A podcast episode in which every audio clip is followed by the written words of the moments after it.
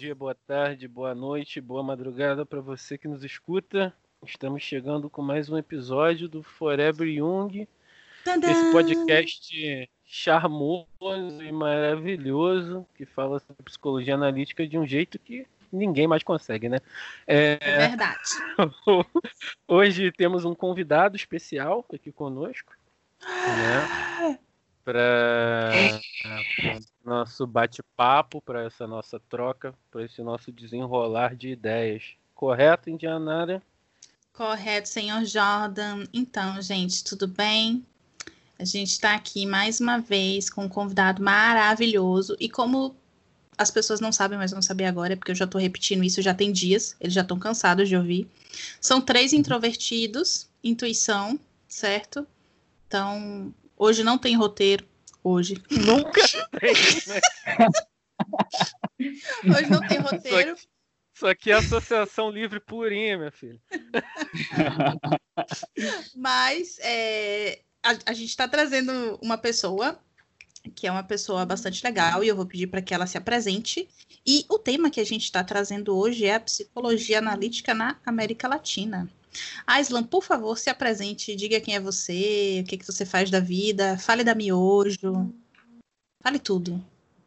Ok, então, é, meu nome é Aislan, tipo Leão de Nárnia, mas não necessariamente. E o que, que eu faço da vida? Atualmente, eu sou o humano que vende brinde com gato.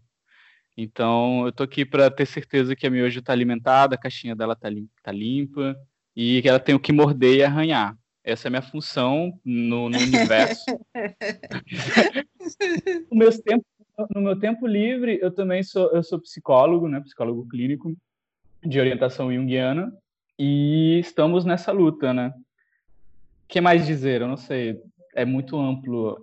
Fale de você, o seu presente. É, Pois é, esse é o Island. Só que o Island tem um, um diferencial muito, muito legal, é, pelo menos em relação a mim, ao Jordan, é que ele tem uma experiência em outros países, né? Já dentro da, da psicologia analítica. Especialmente no sentido de estar tá estudando, né? De, de, de tentar se aproximar um pouco mais da teoria. E aí a gente estava a gente estava falando, ele gostou da ideia e a gente trouxe ele para falar um pouquinho sobre esse, esse contexto. Então, Vai rolar de tudo aqui. Eu espero que vocês gostem. Se vocês não gostarem, também problema. É, o importante é que a gente também goste e se divirta, tá? Então, é, vamos lá. Cara, Mas, parei. Só um parêntese. Pega no bumbum. Se vocês não gostarem, problema de vocês. O podcast é grátis, mano. Eu É, gosto. Se não gostou, é só fechar, né? Vai ouvir outra coisa. assim. Tem, tem várias opções por aí, assim. Exatamente. É, aqui são, são anos de análise para poder lidar bem com a opinião contrária dos outros, né, cara? Então, assim, eu não fico nada abalado. Exatamente. Zero, zero abalo sísmico, gente. Então, assim, Fico Fica aqui. Fica quem quer, quem gosta, e, por favor, quem quiser, quem gostar, chega mais. É, primeiramente, é, fora Bolsonaro. Segundamente, Aislan. Fala pra gente, onde foi que você se formou, de onde você vem? Hoje eu não vou zoar, nem, nem tentar falar nada em espanhol, porque, porra, Aislan fala espanhol, então, tipo assim, fodam-se. Né? Eu, eu não vou me arriscar a passar essa vergonha em público, no débito. Passa sim, cara. Passa sim. Vamos, vamos fazer uma novela mexicana junguiana. Todos, todo mundo sabe. Pô, vai ser lindo. A gente tá, no, a gente tá no, no, no modelo clássico, né? A gente tá numa boa triangulação. Vamos, vamos botar pra... ah, vamos botar um- umas músicas de fundo dramática. Nossa, dá pra fazer tanta coisa. Alô, Mas, galera enfim. da de ânima e ânimos, né? As projeções de ânima e ânimos. A nova Ai, novela suei. da Televisa. suei, suei. Chorei, velho. Pelo amor de Deus. É, uma Marinha aí, vamos. É isso aí. Mas vamos lá. Aislan, fala um pouquinho aí da sua formação, de onde você vem. Não precisa dizer pra onde você vai, mas assim, de onde você vem? Qual é o teu lugar de fala, cara? Nossa, que honra. Então, eu estou segurando o ursinho da fala agora E... Isso, ação da fala. Vamos lá. Bom, é, o que, que aconteceu? Quando eu tinha nove anos, nove anos de idade, é isso. Do nada, meu pai virou e falou: Nós vamos nos mudar para o México. E eu reagi falando: Uhul, que foda! Eu descobri que o México é muito parecido ao Brasil, só que eles falam espanhol, faz calor, muito calor. E, bom, eu cresci lá, eu fiquei dos 9 anos aos 25, então eu fiz, tipo, faculdade, eu cheguei a trabalhar e tudo mais. Entrando no tema de Jung, eu a primeira vez que eu vi de Jung foi na faculdade, foi ironicamente por um professor argentino que eu tinha, que colocou aquele filme pra gente do, da, da Sabina Spielheim. É, não Mas qual dos filmes? O, um filme, é um italiano o filme, Prendi-me lá. Ah, Prendi-me Namina. Sei, sei, sei qual é. É maravilhoso, eu adoro a musiquinha, eu vivo cantando aquela musiquinha em casa. Tumbala, tumbala, tumbala. tumbala. Achei que fosse o, o, clássico método perigoso, né? Não, mas o Faz método mais perigoso é mais a do que qualquer outra coisa. Cara, você para de falar daquele abusador gostoso que é o Michael Fassbender. O que tem legal no método perigoso para mim é o Viggo Mortensen interpretando Aragorn para sempre e pagando de Freud. Sim, ah, Freud nunca foi tão gostoso. Mas é, Daddy Issues, então, não é. Voltando. Só faltou, só faltou ele virar pro Jung, né, cara? Em um dado momento, assim, você quer derrubar a psicanálise, mas esse dia não é hoje, Jung.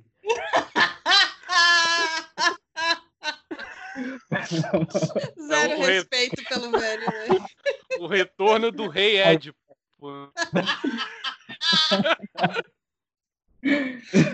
Ai, zero respeito pela psicanálise. Ai, desculpa, Aislan. Então, aí você teve seu contato lá com o professor argentino. É, então, ele passou esse filme pra gente na aula, sabe? E eu gostei bastante. Eu, honestamente, eu acho esse Prendi Milânima eu gosto mais dele como, digamos, de forma pedagógica do que o método perigoso. O método perigoso é só hum. para morbosidade mesmo, só, só para perversãozinha. Uhum. É, e eu fiquei muito interessado, cara, porque, poxa, eu, talvez houve uma menção de Jung durante a faculdade, mas sempre com aquele preconceito clássico que todo mundo já conhece, né? E, e esse filme. Também? Ah, sim, claro. Nossa. É, eu tô perguntando porque é, é, tipo, é importante. A gente tem a realidade brasileira, né? A gente não tem uma uhum. realidade de outras universidades, né? De, outro, de outros centros de formação. Então, é, é visto dessa mesma forma? Tipo, é. Jung é discípulo de Freud, blá, blá, blá. É sim, e eu posso dizer que, tipo, nos meus primórdios da faculdade, eu ia muito nessa de, ah, olha só, Jung sem criatividade, sabe? até eu ter esse outro contato e começar a procurar mais informação. Mas o que, que acontece? O México é um país muito engraçado, cara. Você tem aquela psicanálise freudiana barra lacaniana, que isso também temos aqui, mas o Gestalt é muito forte lá e sistêmica é muito forte lá, sabe? Então, na faculdade eu tive inclusive mais contato com Gestalt, com sistêmica, do que com psicanálise em si. Claro, eu vi aquele basicão, tive alguns professores que se diziam psicanalistas, mas no geral, grande parte da, da, dos psicólogos terminam caindo na gestalt ou na sistêmica. E... Engraçado, interessante, sistêmica forte assim. Legal. É, é porque eu vou, vou, vou chutar e provavelmente eu vou errar horrivelmente, mas eu acho que é porque a sistêmica, eu acho que a sistêmica é argentina, não?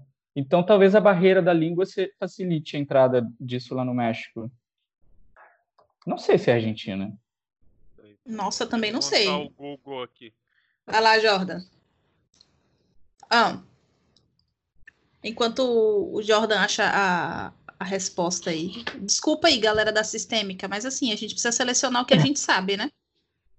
Exato. Eu tive aula de sistêmica e tudo mais, porque fazia parte da grade, mas eu não, não não me considero, não considero que eu saiba nada, honestamente.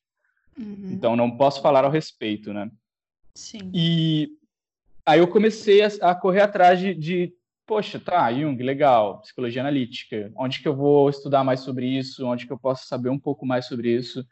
Isso já foi nos, nos da minha faculdade, onde eu encontrei, ironicamente, eu encontrei o livro Homem e seus Símbolos em um sebo, em um estado super pequeno do México, em inglês, cara. Provavelmente algum turista hippie deixou lá. E eu consegui esse livro, depois eu saí procurando mais e mais e mais, e aí eu encontrei outra coisa muito divertida, cara, que, por exemplo, tem você, não sei se você lembra, Indiana, quando a gente estava estudando o símbolo de transformação, aquela medição amarela. Lembro, um sim. pixelado na capa. Lembro.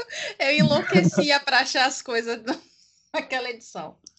A base é italiana. A base da psicologia sistêmica é italiana. Olha, nem, não fazia ideia. Língua Mas- latina, tá tudo em casa. Tá tudo em É, casa, exato. Deriva da, da terapia de, de família, a princípio, e aí tem suas raízes na escola de Milão, com Mara Selvini. Olha, Hum. eu juro que eu não aprendi isso na aula. Enfim. Eu, eu juro que eu não lembro, mas Eu juro que eu nunca tinha ouvido falar, então tá tudo certo. tá, tá valendo. Ainda bem que é um podcast sobre psicologia analítica, né? É, então, Aislan, continua. e essa edição que eu tenho, eu lembro que eu comprei ela e comprei vários outros livrinhos de Jung. É, ela não tem marcação de parágrafos, ela é uma edição da Paidós, que eu acho que essa é argentina. As obras completas do Jung em espanhol, elas são publicadas é, oficialmente na Espanha, então não tem publicações assim locais ou americanas em si. Sério? É, exceto livros ou textos assim separados, sabe? Inclusive Aquelas coisas esse- avulsos que a gente, tipo, que você falava na época do grupo de estudo e tal. Exato, exato. É como se eles pegassem as obras, selecionassem alguns textos e publicassem livros sobre, sobre isso. Eu tenho é, natureza da, tenho vários vários textos básicos do Jung, mas eles estão todos picotados através dessas dessas várias edições estranhas, todas com o Jung pixelado, todas versões diferentes do Jung, vários perfis pixelados dele. Nossa. Não é uma gente edição- achando que a pirataria aqui um negócio. não são, não- não são edições ruins, tá? É, mas durante o nosso estudo do símbolo de transformação, eu percebi que não tão, aparentemente não tão bem completas também. É, parece que faltam da pé, fa- faltam imagens, coisas assim, que eu É, acho eu lembro. fundamentais. Eu lembro disso. Era meio sofrido. É. publicações pós, é, de pós-jungianos ou coisas assim. Eu tenho, eu tenho um livro do James Hollis em espanhol, mas o restante, cara, eu acho que não. Eu acho que eu não, não lembro de ter visto ou, ou conseguido outros livros assim de outros autores. Então, só para ter uma noção, eu estou falando especificamente da minha experiência no México, procurando, procurando mais material, e eu Uhum. terminei optando por por comprar livros em inglês, porque mais fácil, né? E Até porque muitas das publicações não, são, não eram feitas no México, as tiragens, obviamente, já, já estavam esgotadas, a maioria são feitas, pelo menos que eu consegui, são realmente da Argentina. Uma ou Caramba. duas, talvez, feitas no México. Quando eu saí de lá, eu descobri que tinha uma editora que estava com alguns livros junguianos eh, sendo traduzidos, mas, além disso, muito escasso. Porra, eu, eu, tipo, real, eu até tenho um pouquinho mais de noção, porque, enfim, a gente teve um contato quando eu, quando eu morava no Espírito Santo e tal, mas, assim, que era esse vácuo tão extenso, eu não, não, não sabia. E é, e é bem curioso, porque a impressão que a gente tem, por exemplo, quando a gente vê os congressos de, de psicologia é, analítica aqui na, na América Latina e tal, você tem uma impressão Quer dizer, eu tenho uma impressão, né? Vou falar da minha impressão agora. Eu tenho uma impressão que é muito mais focado na psicologia arquetípica, por exemplo, do que numa coisa mais ortodoxa, né? É, tanto, que, tanto que você vê é, figurinhas como Marcos Quintais, né? O próprio Gustavo Barcelos, que são nomes daqui e tal. É, muito muito engajados, muito metidos nisso aí, né? E fica muito mais num eixo meio Argentina, sabe? Um negocinho bem mais para o sul do que pega aquela parte mais de cima subindo.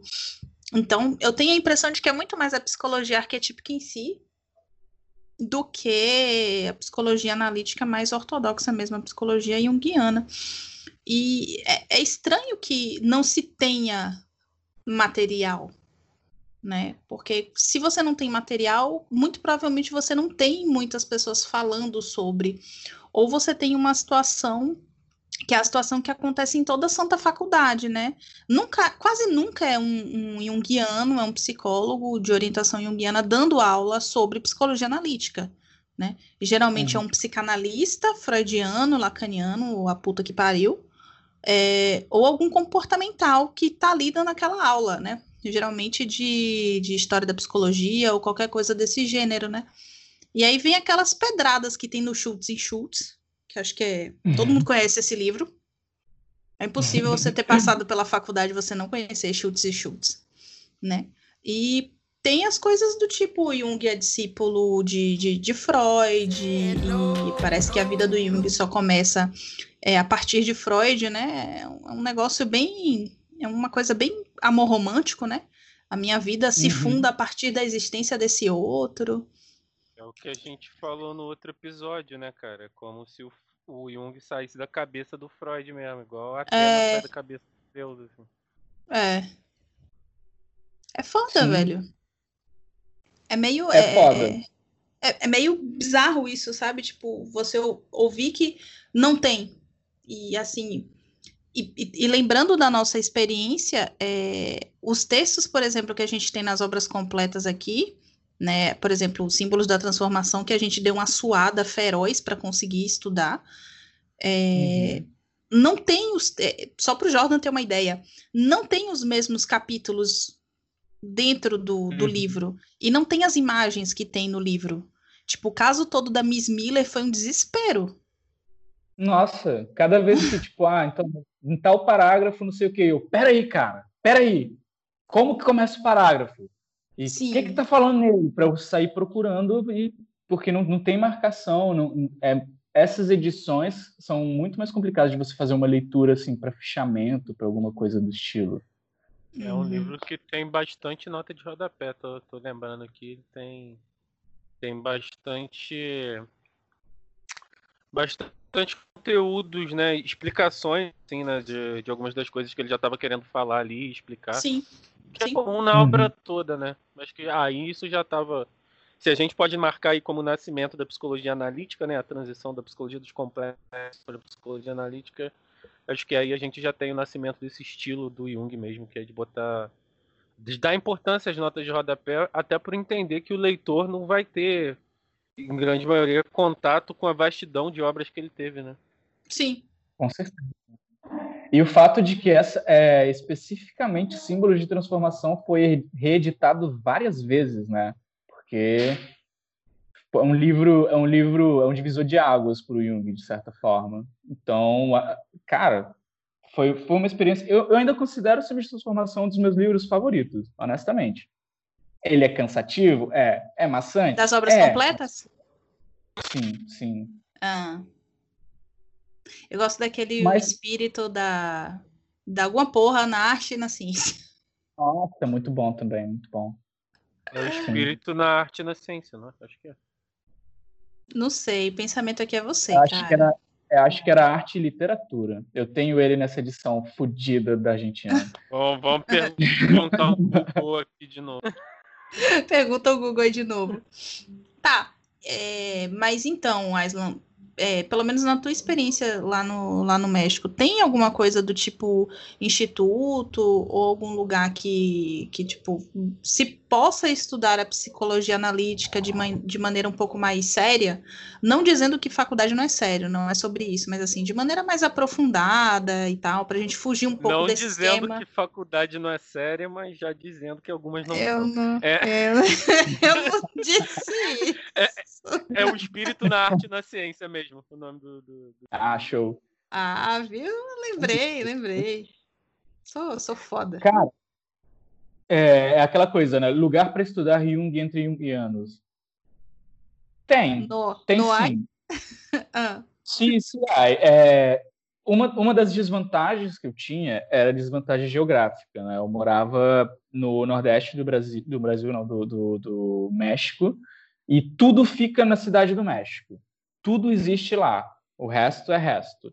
Então, existe me dá uma, uma... Me dá uma ideia geográfica aí. Tipo, o Nordeste é, é quão longe, por exemplo, de onde, onde você morava, era, é quão longe da cidade do México?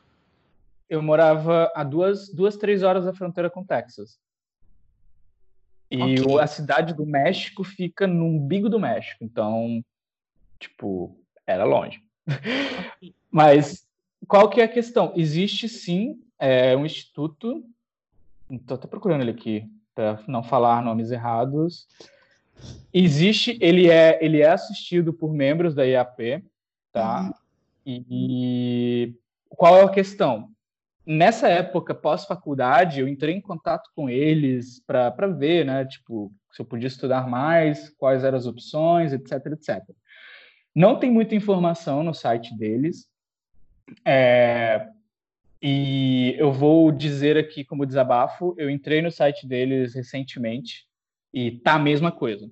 Não mexeram. Tipo, Nossa. Sério, tá assim de abandonado, sabe? Uma vez eu troquei ideia com um psiquiatra pelo Twitter que tinha feito a formação dele por lá, mas eu não vejo falar. Eu tenho, tenho uma colega junguiana no México que eu conversei com ela a respeito, ela também Tipo, não vê eles publicando nada, não vê movimentação alguma. E eu sei também que existe um núcleo de psicologia arquetípica também no México, que é em Chiapas, que é mais no sul. Mas também não, não, não vejo movimentação por parte deles. É, é tudo muito. Cara, parece que não existe. Mas aí que a gente entra na, na, na questão que eu acho que é, é delicada. Existe, mas é tudo dentro daquela panela deles. Tá, então você tá querendo dizer que, tipo, é a mesma bosta que aqui no Brasil é elitista pra caralho? É isso. Mesmo? Sim, vou contar uma pequena história. Então, eu conversei com essa amiga minha, ela, ela fez a formação dela na Argentina, hahaha, porque é onde tá tudo, né, aparentemente, pelo menos certo. em espanhol. E certo. ela entrou em contato com, com esse pessoal da cidade do México, falando: Poxa, eu tenho formação, tipo, quero ajudar, deixa eu participar, no que, que eu posso ajudar vocês e tudo mais. E eles meio que disseram: Não, não, você não pertence a nós, então obrigado, você não pode ajudar a gente, com nada. E ficou por isso mesmo. E aí o que, que como, acontece? Peraí, peraí, peraí, como assim você não pertence a nós? Tipo. Não, não falou necessariamente desse jeito, né? Mas é, ela, tipo, eles sim, sim. acharam o fato de que você não, não, não tem nada para ajudar a gente aqui. Hum? Não há espaço para você ajudar a gente aqui. Sim, Quem foi é assim que a... para se sentar à mesa dos deuses junguianos. É. e, e, o jeito que ela me contou foi, foi bem assim, ela e, e me passou muito essa sensação de, cara, eu tô sozinha aqui. Tipo, ela tem trocas com pessoas, mas de novo, ela tem trocas com pessoas da Argentina, pessoas da Colômbia, pessoas da Espanha. Parece que são várias célulazinhas bem distantes umas da outra. E eu sinto, Indianara, que, que, que, a, que a impressão que você tem de desses congressos internacionais, de ter muita gente, tanto arquetípica e tudo mais, é primeiro que porque todo mundo fala espanhol, toda, toda, toda, quase toda a América Latina fala espanhol, né? Então, não há uma diferenciação muito clara de quem é de onde. E segundo, porque eu acho que a ponte para a psicologia arquetípica ela é muito mais forte da, do que a junguiana clássica, porque e eu vou citar esse cara porque eu gosto muito dele, é o, o, o Rafael Lopes Pedraza. Uhum. Ele, poxa, o cara realmente ele pegou coisas da, da América Latina para para escrever. Naquele livro do Dionísio em Exílio, ele pega uma ideia do duende, não lembro, não estou lembrando agora o, o, autor, que eu acho muito legal. Ele pega umas questões culturais maneiras. Fora uhum. ele, eu, eu ouvi falar de outro cara que foi que estudou com a Von Franz. Ele é mexicano. Só Ai, que... é o cara que até que ela até fala o sonho desse cara num livro. ela não menciona o nome dele, mas ela conta um sonho desse cara que, tipo, era um. Era um analisando dela, só que ele estava em treinamento lá no instituto, bababá, tiriri. Que é o sonho que ele, que ele sonha com aquela. Ô, oh, Aislan, desculpa, eu não consigo falar o nome daquela divindade que é a cobra de asas. Quetzalcoatl. Isso aí. É, o cara sonhou com isso aí. E desculpa, eu não consigo falar, sincero nessa Não jogou Final Fantasy VIII, não, cara? Ele é um summon do Final Fantasy VIII. Não. É... não joguei. É Shiva, Ifrit e Quetzalcoatl. Vixe Maria. Cara, o que importa é que eu sei quem é, tá? É, o que importa é isso. Isso é que é importante, tá? Mas sim. Desculpa. Acho que é esse cara. Ah, e aí? Então, esse cara, ele é realmente mexicano, foi para a Suíça, fez a formação dele, publicou um livro que daqui a pouco eu vou procurar o nome e o nome do livro. Procurei o livro, tá esgotado e ele não voltou para o México, ele ficou na Espanha. Sim. é de desespero, né? porque sim. É, é, meio, é, é, meio, é meio fudido isso, né? Porque como é que a gente constrói. É, como é que a gente constrói essas coisas é, com, com tantos impedimentos, né? Porque é, eu vou tentar ampliar um pouco aqui a discussão. Por exemplo, é, a gente montou, a gente começou a fazer o podcast e tal, não sei o quê, porque a gente também ficava muito, muito irritado com a ideia, com, com, essa, essa fala hermética, né, do, do, de boa parte dos psicólogos da, de orientação junguiana, que, tipo, é, os caras ficam numa masturbação falatória que quem tá de fora não consegue entender, né, é, pegando pegando uma ponte, pegando uma ideia, antes de da gente começar a gravar, eu estava assistindo aqui a live do, do canal do Meteoro, eles estavam entrevistando o, o Galo, né, que, que é o cara que está que está um pouco mais à frente na questão da, do movimento do, do, dos entregadores antifascistas, né? É, ele está bem nessa, nessa linha de frente, assim, ele falando, você ouvindo ele falando, ele fala a fala do povo, ele fala como o povo, né? Mas se você pega para ler, por exemplo, uh, O que Fazer, do Lenin, ou se você pega o, os cadernos do, do, do Gramsci para ler, o próprio Capital, você vai ver tudo que ele está dizendo ali, conceituado, mas ele falando de uma maneira muito mais próxima, né, para quem de fato precisa entender, entender. Então, eu acho que a gente também começou a fazer o, o, podcast mirando nesse desejo, né? Mirando no uhum. desejo de transportar a psicologia analítica para um local de entendimento de maneira que ela também seja respeitada, que ela não seja é, é, vilipendiada, né? De, de alguma forma. Sacaneada e zoada sim, porque a zoeira existe, né? É, uhum. ninguém é perfeito. Do Trickster reina nesse podcast, não à toa. Hermes é o patrono. É o patrono. né? Então, assim, impera. E, e, e quando eu ouço, é, é, e quando eu ouço essas coisas, quando você fala, quando você traz essas experiências, é, parece que as pessoas é, bebem aquilo, né? Sorvem daquilo e vão embora. Uhum. Sabe? Não tem uma... ficam com aquilo, né? Não Isso. compartilham não tem aquela não tem aquele retorno da, da jornada do herói, né? A contribuição é sempre aquele livro muito distante, de uma fala muito esquisita, muito hermética uh, para publicação, e aí só entende quem é junguiano. Uhum. Só entende quem tem uma, uma, uma leitura disso.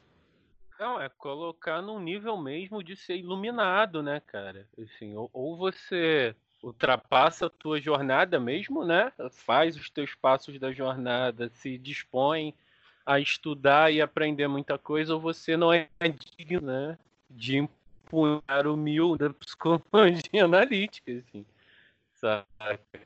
É, é, é, muito complicado porque fica muito nessa de falar só para quem deveria entender e do lado de fora desse movimento você tem todo tipo de extirpação e distorção possível e impossível em cima da teoria, né? Uhum. contar um caos rápido para vocês falando sobre isso. Essa semana, uma, uma amiga minha aqui de, de Salvador, ela me perguntou, Indy, é, você joga tarô dentro da, do atendimento? Aí, como é uma amiga, tipo, e eu sei que ela não me perguntou para me sacanear, eu respirei fundo. Eu falei, não, porra. Por quê? E ela falou, não, porque tem uma pessoa que ela me passou o Instagram da pessoa, e ela falou, eu acho que ela, ela se denomina é, psicanalista e ela tá jogando tarô durante os atendimentos é, terapêuticos, né? Psicoterapêuticos. Porra. É, cara. Walter Mercado. É, eu dei aquela é. respirada funda, fiz a orientação, disse que não podia, né? Falei dessa questão que é uma, é uma espécie de contravenção, né? Porque vai contra o código de ética do, do CFP e tudo. Mas é bastante complicado, né? É, a gente estava conversando no, no, podcast passado, né? Até um pouquinho, um pouquinho antes, o Jordan reclamando que eu faço ele sofrer, porque toda hora eu acho uma bizarrice de alguém que se diz junguiano e. e aí a galera faz umas propagandas muito louca, né? É, talvez você, Aislan, tenha também uma experiência nesse sentido, porque dentro da, da Paganolândia, como eu gosto carinhosamente de chamar esse, esse lugar mágico, né, dessas pessoas que, que não, não têm o mito abraâmico judaico-cristão como, como base, né, é, é o que mais tem, é trabalho com a sombra, Uhum, sagrado, né? Desperte o seu sagrado. É, sagrado masculino, é, sagrado feminino, e vamos acender umas fogueiras aqui, yahoo! É, agora tá rolando muito uma onda de. de, de... Desculpa, Jota. Agora tá rolando muito uma onda de, de, de vilipêndio e roubo, né? De, dessas coisas mais de povos originários né? Então é clã da águia, clã do lobo, clã da puta que me pariu, do caralho a quatro de asa, sacou? E, e todo mundo caucásico pseudo-europeu. É, o curioso é que essa parada do lobo tá sendo, esse símbolo, né? Essa imagem tá sendo ah. cooptada pelos coaches, né? E por, esse, por essa ideia de empoderamento, de tornar-se um alfa e de todo esse movimento. Ai, né? meu. Ai. É. Para aí que daqui a pouco vai ter a injeção de ozônio. Pode se preocupar. Ah, mano. Ai, você tá ligado da, da, da, do tratamento de ozônio? Sabe o que mais me assusta, cara? Que o Bolsonaro ah. pode gostar muito dessa ideia e forçar muito mais a barra. Porque, né? Você não vai tomar isso pela boca. mãezinha do céu, eu só sei rezar. Sabe o que eu tava pensando? É, cara. É porque esse, esse é. tratamento faz muito sentido para Bolsominion, porque os caras cagam pela boca, né? Então não tem como usar a boca para receber o tratamento. Então tem que ser né, pela outra via. No... Por outras vias. Ai, Deus do céu. É... Oh, gente, não tem como. O mundo tá acabando, vamos rir, né? Cara, é necessário, né? É igual aquele meme do cachorrinho da casa em chamas. Isso! Ai. Ai. É isso todo dia, todo dia. Todo dia uma notícia diferente. Meu Deus, tô com medo de setembro já e agosto nem entrou. Mas enfim, Vamos voltar a falar Aí... sério, dois minutos, né? É, e é, é, é, curioso, né? Voltando a essa ideia dessa produção, como que essa produção retorna, né? Como que essa construção retorna? Essas pessoas acabam retornando do alto de um pedestal para todo o resto, digamos assim, que está aqui embaixo, né? E uhum. aí, aqui no Brasil, a gente tem é, alguns institutos espalhados pelo, pelo país, né? Que tem uma filiação com o Instituto lá de Zurique, e a gente continua com aquele mesmo esquema da, da galera mais de, de elite, né? De você não conseguir dialogar com, com o povo, de você não conseguir dialogar dentro da academia. É, a impressão que eu tenho você me falando é que são os mesmos problemas que a gente enfrenta aqui, só que um pouquinho pior, porque não tem a fonte é, direito e organizada, como aqui a gente tem, não tem uma, uma instituição que a gente pode é, minimamente tirar uma dúvida, perguntar ou mandar a merda. É, e, e, sabe, eu tenho. Você me falando assim me dá a impressão de que é uma coisa meio solta, né? Mas é, é solta. E inclusive, quando eu, eu, decidi, ah, tá, eu vou estudar psicologia analítica oficialmente, eu quero estudar e me dedicar a isso. A minha opção foi ir embora do país, cara. Foi para Espanha, porque era lá que tinha um mestrado e tinha formações e tinha tinha uma coisa aparentemente estruturada. E eu digo aparentemente por quê? Porque eu fui, eu, é, eu fui aceito no mestrado, mas não tinha o um número suficiente de alunos para abrir, sabe?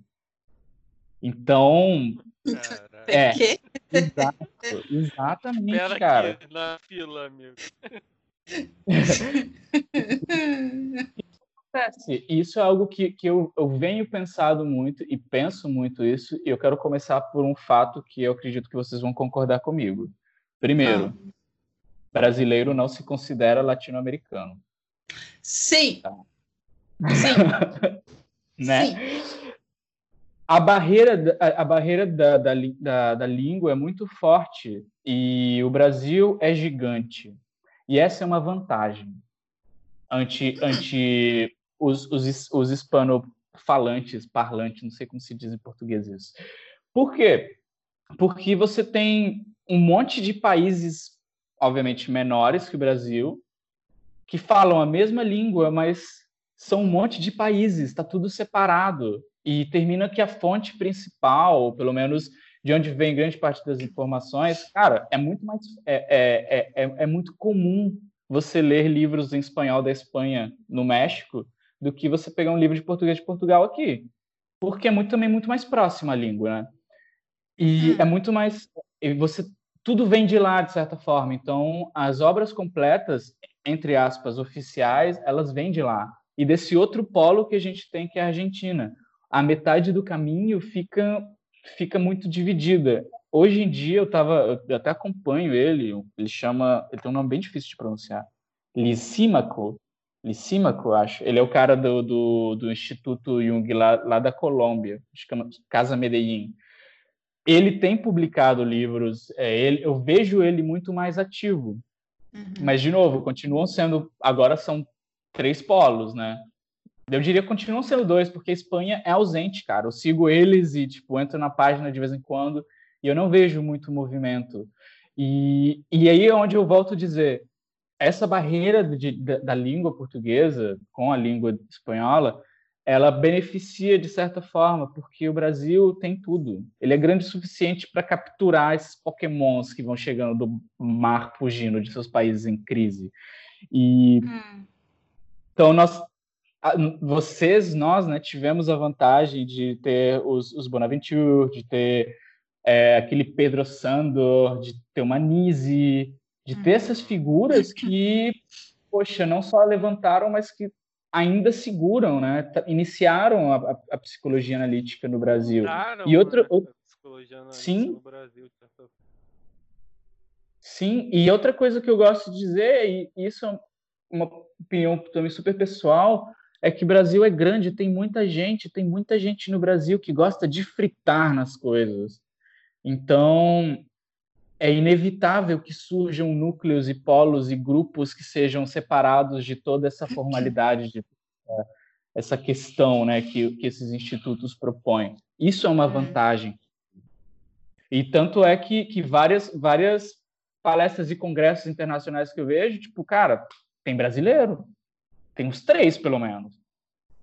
A gente é que nem o Corona, né, velho? A gente meio que tá em tudo brasileiro, é, brasileiro e barata, né? Tem em qualquer parte do planeta, é, né? Tem. É Esse... Quando você menos espera, tem uma porra de é. brasileiro lá assim, excuse me. Ô, oh, viado.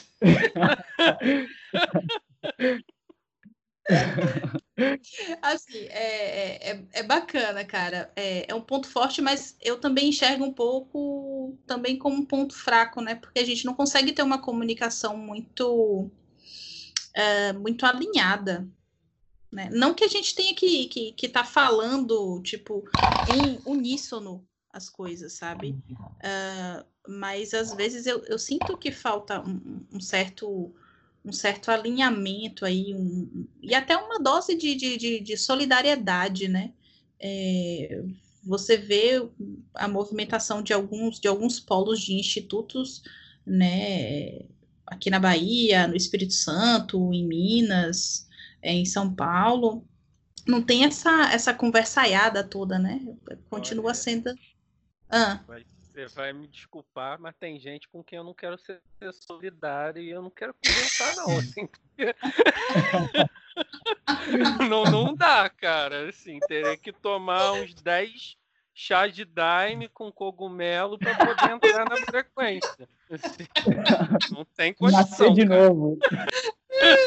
Resetar o personagem para ver se. todo o conhecimento do ET Bilu, tá ligado? Não, não tem como. Ai, cara. Não, pô. Não não. Eu, não, eu, eu, eu, entendo. É aquela velha coisa que a gente fala dentro do, do, feminismo, né? Não é porque você. A sororidade não é assim, é uma coisa que é construída, né? Não é só porque você é mulher e é, e é isso aí. Não, tem que ser um negócio que, que, seja, que seja construído, né? Unidade não é algo que se, que se coloca, que está posto, é algo que se constrói. Uh, uhum. Mas eu, eu, vejo um pouco dessa fragmentação, né? Tanto com esse. É, é arquetípico, né? Tem, tem, é arquetípico e é bipolar. Tem um polo que é, que é legal, que é bacana, que a gente tem, tem, tem vários, várias bases para construir essa compreensão da psicologia analítica mas a gente também tem um polo em que a gente não se conversa, que a gente não, não fala, e que muitas vezes, eu, eu sinto isso, a gente não dá valor, por exemplo, à prata da casa, né? Uhum. E, então é tudo meio, não sei se vocês têm essa impressão também, mas é tudo meio eurocêntrico, né? Então é, a, a, gente fala mais, é, assim, tudo bem, são, são, é, é, é, meu culto, é minha crença, mas nesse momento eu tô falando de um, de um ponto de vista arquetípico, né? Mas a gente fala mais sobre Dionísio do que, sei lá, sobre Tupã. Com sabe? A gente escreve. Mais de Hermes do que de Exu, né, cara? Sim, né? Que, que uhum. também tem essa construção afro-brasileira. É, e, e, quando vai falar dessas figuras, né, é, a gente precisa fazer uma ponte com isso que é eurocêntrico. Né? Então, tipo, Hermes é, é Exu. Não, não é. São coisas diferentes. Arquetipicamente falando uhum. e, e, e, e, mistericamente falando. Né? Você tem um ponto de similaridade, enfim, mas não é a mesma coisa. Vocês entendem mais ou menos o que eu estou falando? É, eu sempre faço essa pergunta porque eu não sei se eu estou sendo compreendida. E eu gosto de metacomunicar. Eu entendo eu e eu concordo com você. Porque termina sendo um, vamos pegar esta figura desta cultura e jogar ela tipo, para assimilar ela dentro de um contexto europeu, né? Em vez de entender ela dentro de seu próprio contexto é, e significado, né? Eu, hum. cara, eu, eu vejo isso também, mas eu, eu, ao mesmo tempo, eu insisto, eu vejo que o Brasil tem muitas publicações, eu vejo que não estou falando que todas são boas, claro. Eu estou dizendo que há tentativas de há tentativas de puxar um pouquinho dessa questão de pobres originários, de resgatar um pouquinho, de procurar, sim, mas eu também concordo com você que a gente está preso como o, o, o marco da, da, psicologia analítica é, é europeu, uhum. né? E nós estamos bombardeados por isso o tempo todo, que fica é, vira nosso automático, né? A gente vê alguma alguma questão fora da, da, desse, desse marco e a gente termina obrigando ela a encaixar nele. Eu, e isso é feio. Eu tenho eu tenho feito um esforço hercúleo para poder me desvincular dos efeitos do colonialismo nesse sentido, né? Assim, é, conforme eu me aproximo dos estudos de diáspora africana, dos estudos de cultura africana. Eu tento trazer mais para minha percepção, para minha construção, um olhar que é um olhar que foge da Europa. Enquanto país colonizado, é impossível para a gente, como um todo, eliminar completamente o referencial eurocêntrico, né? Sim. Porque uhum. foi o que fundamentou a construção do conhecimento no Brasil desde sempre, né? A gente está relacionado com a psicologia analítica, mas se você for olhar a construção do saber brasileiro, via de regra, ele era pautado em parâmetros eurocêntricos, né? Sim. Como quase todas as colônias foram, né? Porque você não era estimulado a ter autonomia nesse sentido.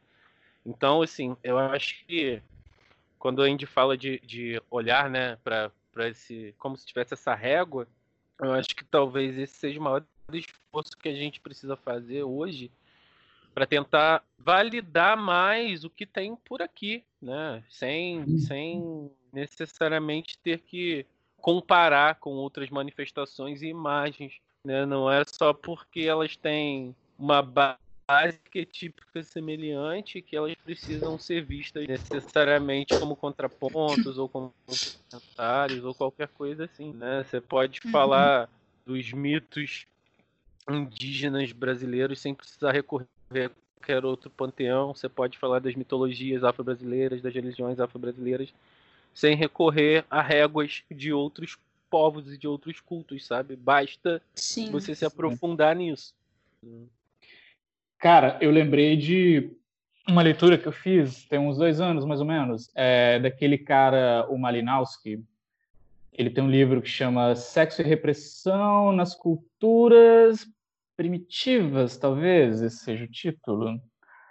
Acho que sim. Posso estar enganado, mas é por aí. E o que ele faz é ele pega ele pega os aborígenes da Polinésia, acho que era Torbriand, e ele começa a fritar sobre psicanálise, né, com eles. Por quê? Porque ele fala, poxa, essa, esse povo é um povo matriarcal, que tem um, está começando a ter contato com, com esse mundo ocidental e vamos analisar eles, como que eles agem, como que eles se comportam. Qual que foi a ideia do Malinowski? Ele, ele queria, eu entendi que ele queria quebrar a psicanálise, porque no final ele diz, cara, o modelo psicanalítico ele funciona para ocidentais crescidos nestas circunstâncias vitorianas. O povo, Sim. nós não podemos de um mito de Édipo para um aborígene de Torbriande, porque isso, isso não, não existe neles. Eles têm outros tipos de costumes, eles têm outra forma de, de olhar e lidar com a vida e seus outros problemas também. Inclusive, ele faz uma menção que, com o tempo, com a chegada desse, desses de nós ocidentais lá em Torbriande, e com a mudança da religião, com essas mudanças de costumes, foi onde ficou mais evidente o aparecimento de doenças nervosas entre esse povo. Poxa. Sim, é, eu tava. Nossa, eu, eu vi um. Eu vi um vídeo da, da Rita Von Hunt, né? Mulheres Foda.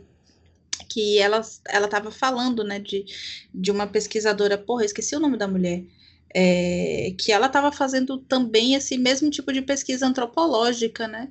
E o quanto essa coisa de, de identidade de, de gênero, de orientação sexual, o quanto isso era absurdamente diferente, né? Antes da chegada e desse processo de, de colonização. O que está me lembrando que tem um livro do Fanon que, que que está para ser lançado, ou vai ser lançado, ou já foi lançado por esses dias, que, que, é, que fala sobre os aspectos psiquiátricos da, da, da mente do, do colonizado. Sim. Não sei se vocês estão sabendo. É... Se, e assim, se você pega é Fanon. Fanon e se você pega Jung, esse é um dos grandes conflitos da minha vida hoje, depois de ter conhecido a psicologia preta, né? Ei. Assim, porque é. Fanon esmigalha Jung. Mas eu já, eu já passava por isso com, com Ginsburg, cara. Então, assim, você sobrevive. Você sobrevive.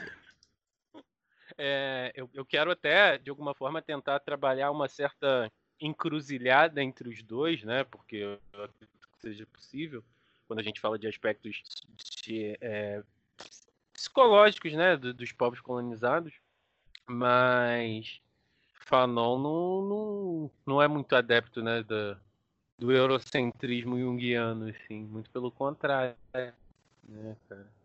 Muito pelo contrário.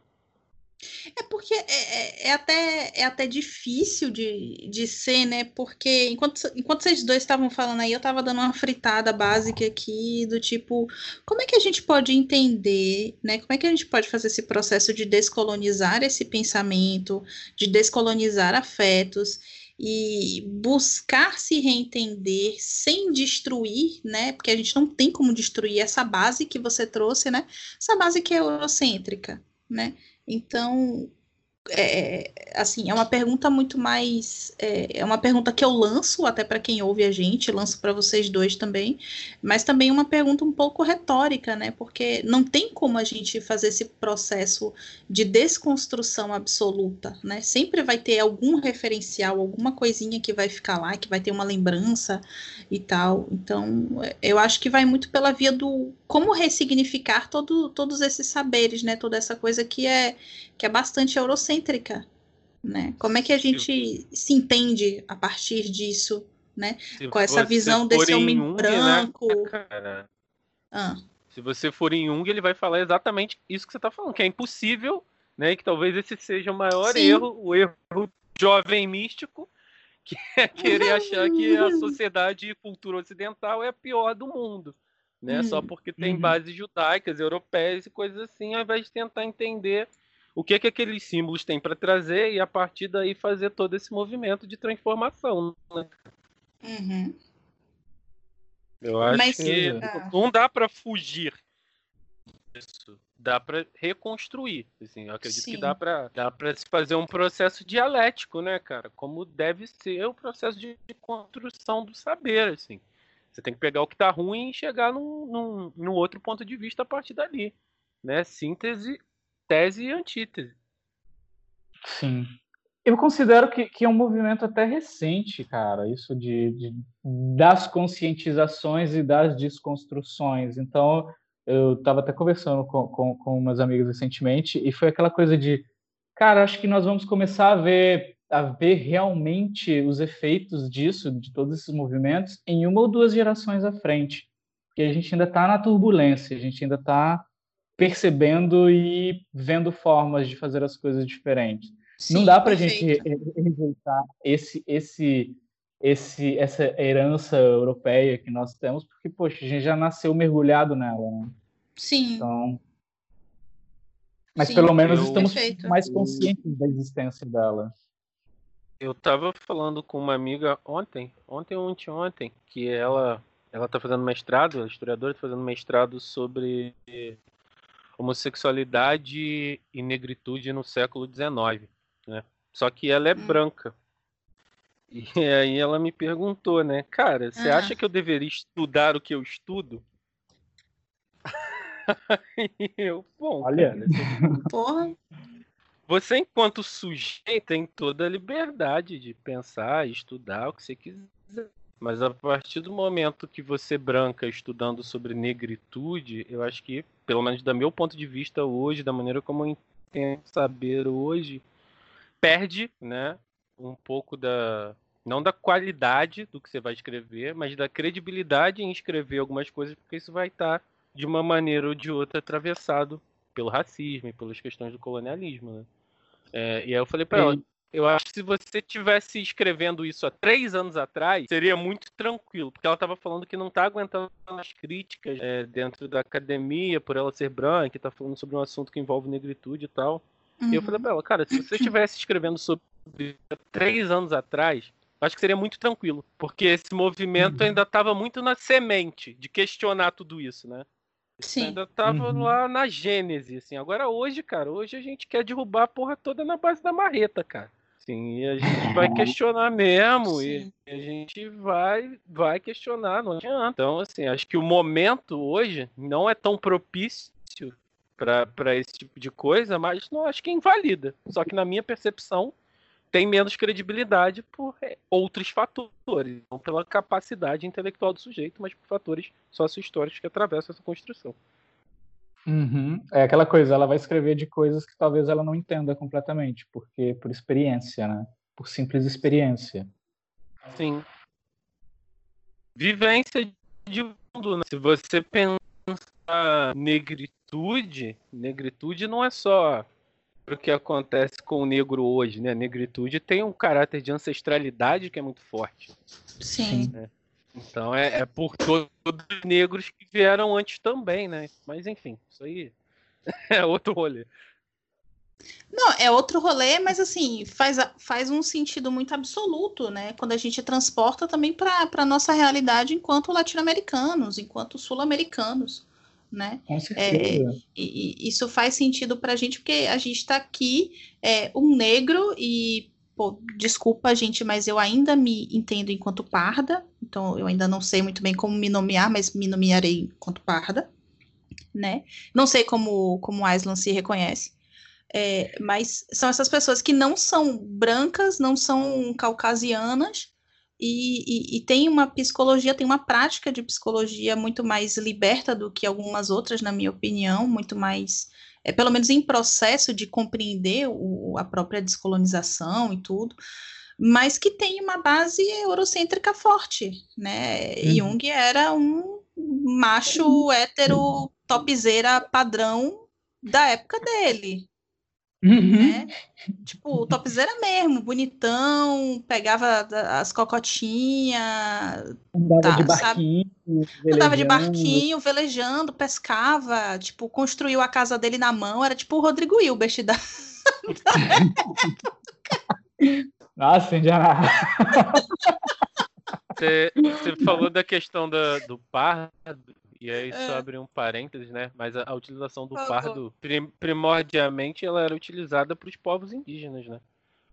É, na- nos primeiras cata- catalogações que você teve de, Ah. de censo, né? Pardo era um, do- um dos termos que você usava para basicamente para povos indígenas e, e mestiços, assim.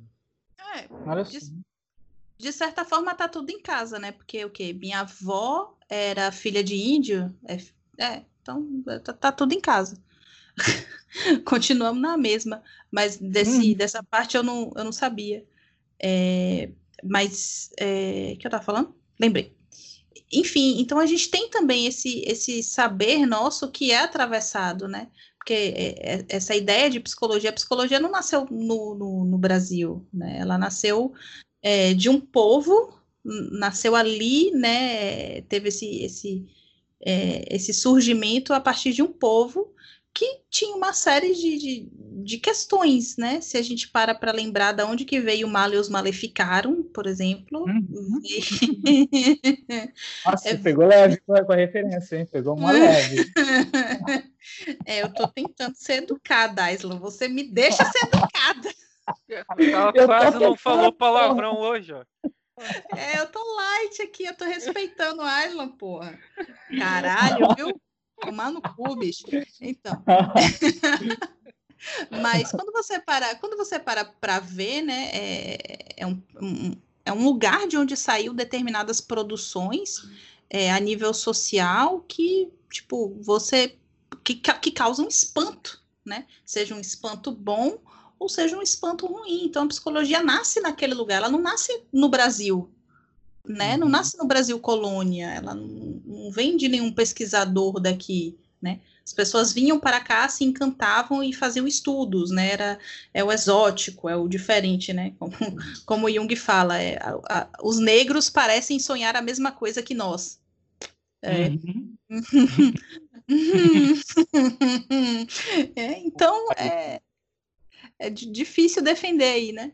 Mas é, é, é isso, né? A gente tem uma, um saber que é atravessado por um, por um ponto de vista europeu, né? Por um ponto de vista que não é um nosso.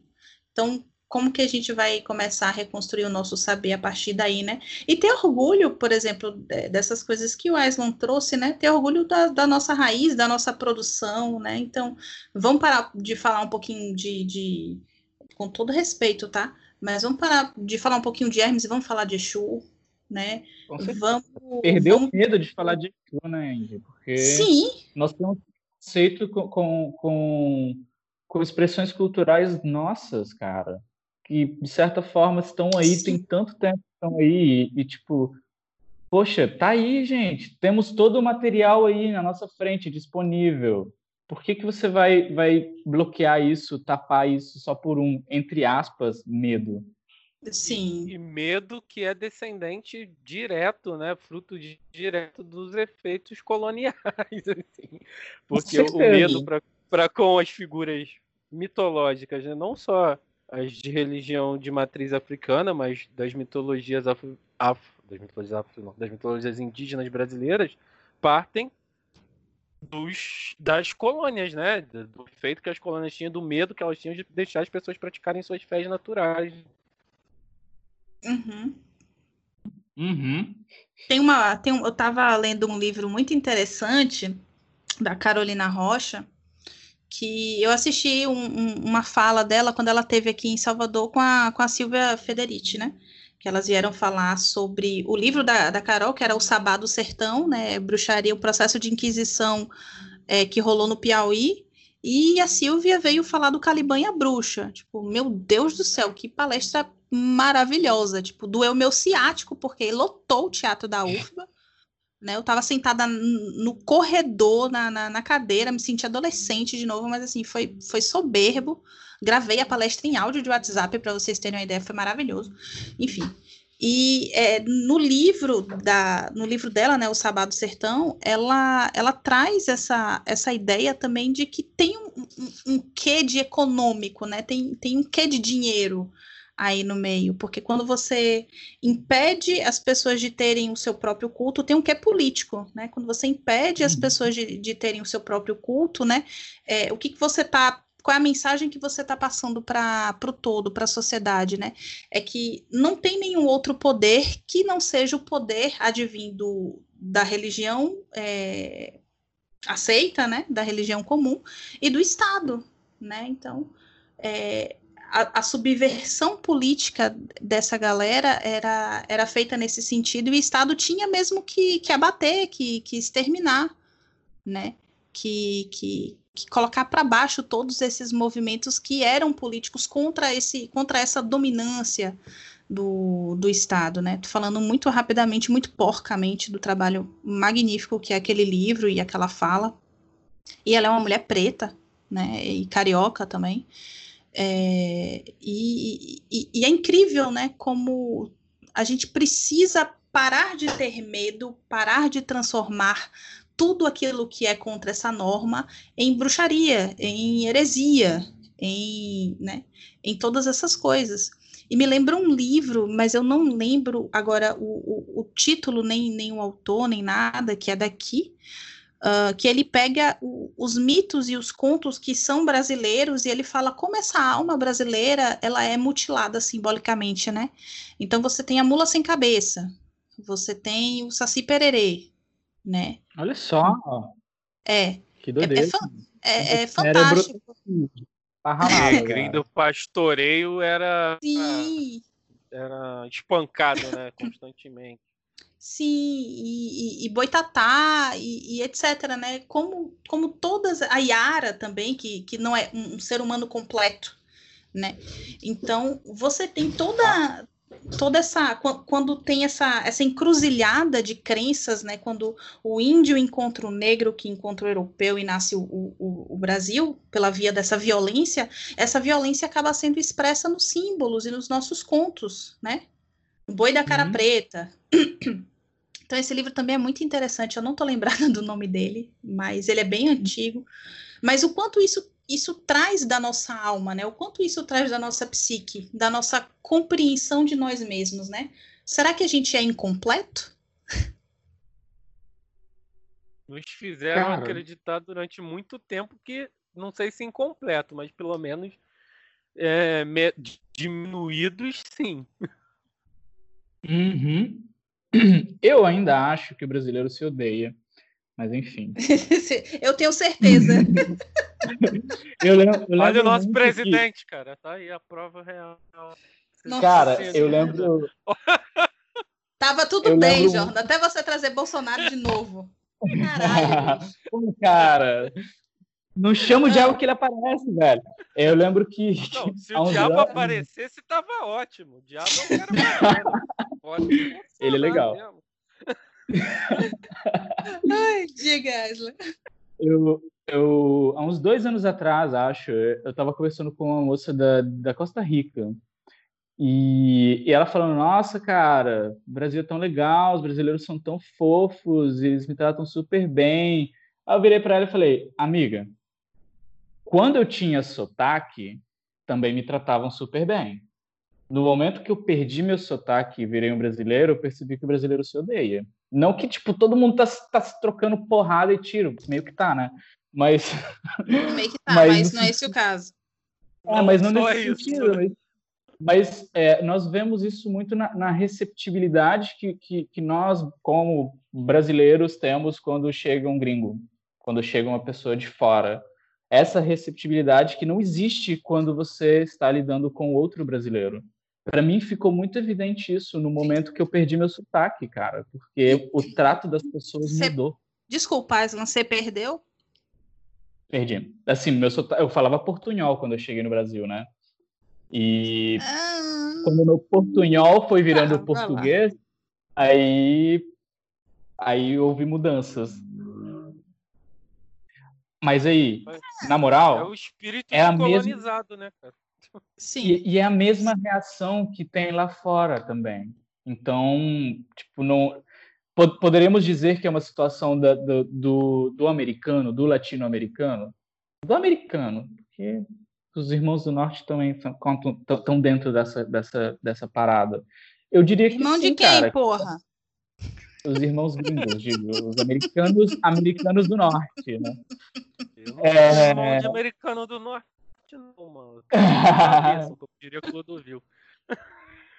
Ah, Quero cara. que faleça. Mas não, de, desculpa, só um pouquinho de xenofobia, mas tá tudo tranquilo, Aslan. Vamos lá, volta aí. Pode falar. Não, cara, é aquela coisa. Se, se a Ursal se formasse, eles Nossa. teriam medo. Eles teriam medo. E eu acho que deveria de se formar mesmo. Mas o ponto é que eu acho que é a mesma reação que, to, que a América em si tem quando chega uma pessoa de, de fora que fala outra língua, branca de preferência, né? que é aquela de ah, eu tô errado, esse cara tem toda a razão do mundo. Sim. Eles vêm montados em dragões, né? A gente tá aqui na beira da praia, né? Tipo, com, as, no... foi... com as nossas vergonhas descobertas. É, os caras foi... trazem, a, trazem a verdade, né? Trazem espelhos e, e, outras coisinhas incríveis. A gente só tem ouro, né? Só que o ouro foi... pra gente não vale nada, né? Porque tem muito. Isso no México, sabe? Quando, quando os espanhóis chegaram, eles falaram: esses caras são deuses, mano. Hernán Cortés é, é, é, a encarnação, é um avatar de Quetzalcoatl. Vamos, vamos dar tudo para esses caras, vamos dar ouro, vamos dar mulheres, vamos dar tudo que eles quiserem. Até que eles perceberam que os caras também tinham canhões, espadas e tudo mais e começaram a matar o povo, né? Mas para isso tem uma música do Frank Zappa eu não lembro o nome da música agora, mas que é sobre esse momento da, da chegada do, dos europeus ah, ao México. É muito foda. Eu não, não lembro o nome agora, vou ver se eu, se eu acho aqui. Por favor. Vai ser uma fritação, porque esse cara só, só faz isso. E então, e aí o que, que aconteceu? Eu acho muito, muito característico. E eu não me sinto eu não me sinto em lugar algum de falar sobre a história do Brasil porque eu não sei de história do Brasil. Mas eu posso falar um pouquinho do que aconteceu lá né? Que os uhum. espanhóis chegaram Fernando Cortés chegou olha só somos brancos e barbados. Ah meu Deus havia uma profecia que eles seriam brancos e barbados. E os caralhos assim. E aí ele pegou uma moça que chamava eles chamam eles chamam ela agora de Malinche mas ela tinha um nome em náhuatl lá específico. Ele ensinou para ela falar espanhol ela, ela basicamente falou: beleza, cara, agora vamos visitar os outros, as outras tribos e falar que você é um deus. E basicamente foi isso que aconteceu. Efeito Pocahontas? Viram... Efeito Pocahontas. E quando eles perceberam que o cara não era um deus, eles já estavam sendo esmagados. É, por canhões, espadas ou varíola. É, ou Exatamente. não, é e varíola. Cara, tem, tem uma batalha, eu não lembro o nome da batalha, é, que foi assim genocídio praticamente. Você tem aquele monte de astecas com Macahuitl, que é aquele aquele aquele porrete de obsidiana que eles tinham. Ai, é... Aí, eu fiz um meio orc com Macawito, druida. Sério? Ah! Muito bom! então, e, e, e, os espanhóis são canhões, velho. Tipo, eles atiravam canhão e morriam sem, sem astecas. Como esmagaram o resto dos, dos, dos povos originários da América, né? Foi basicamente do mesmo jeito. Sim. Ai, bicho, que fudido, viu? É. Agora a gente vai terminar esse podcast, a gente vai deitar em posição fetal e vai chorar. Tô achando a música aqui. Mas, enfim. É... Mas acho que essa questão de. Só para retomar um, um assunto uhum. assim, que a gente foi, foi desenrolando e, e deixei passar a chance de falar.